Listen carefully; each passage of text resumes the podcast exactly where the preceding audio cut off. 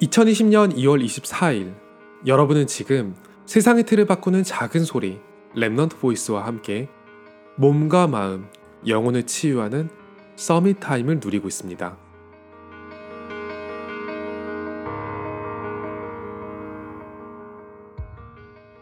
오늘 그런 질문을 받았어요. Nobody의 응답은 무엇이라 생각하냐고요. 여러분은 이 질문에 어떻게 답할 건가요?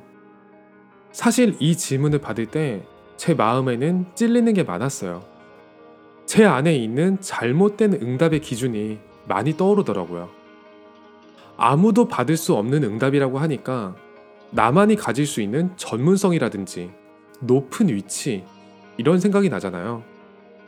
이 질문을 마음속에 던질 때 가장 먼저 떠오르는 생각이 우리가 가진 부정할 수 없는 응답의 기준일 거예요.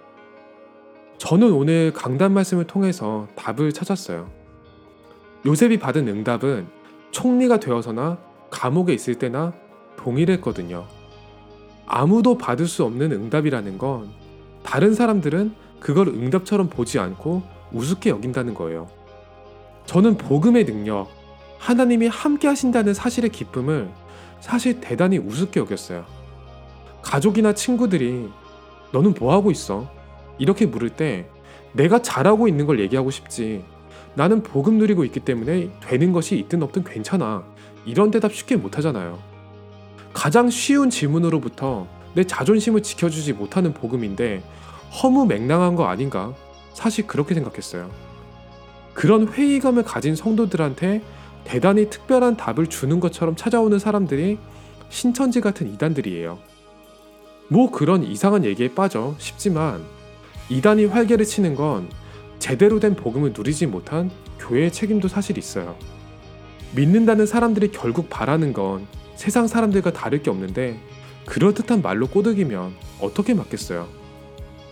만약 여러분의 교회에 인격, 수준, 상황에 상관없이 오직 그리스도만 말씀하시는 목회자가 있다면 그게 응답이죠.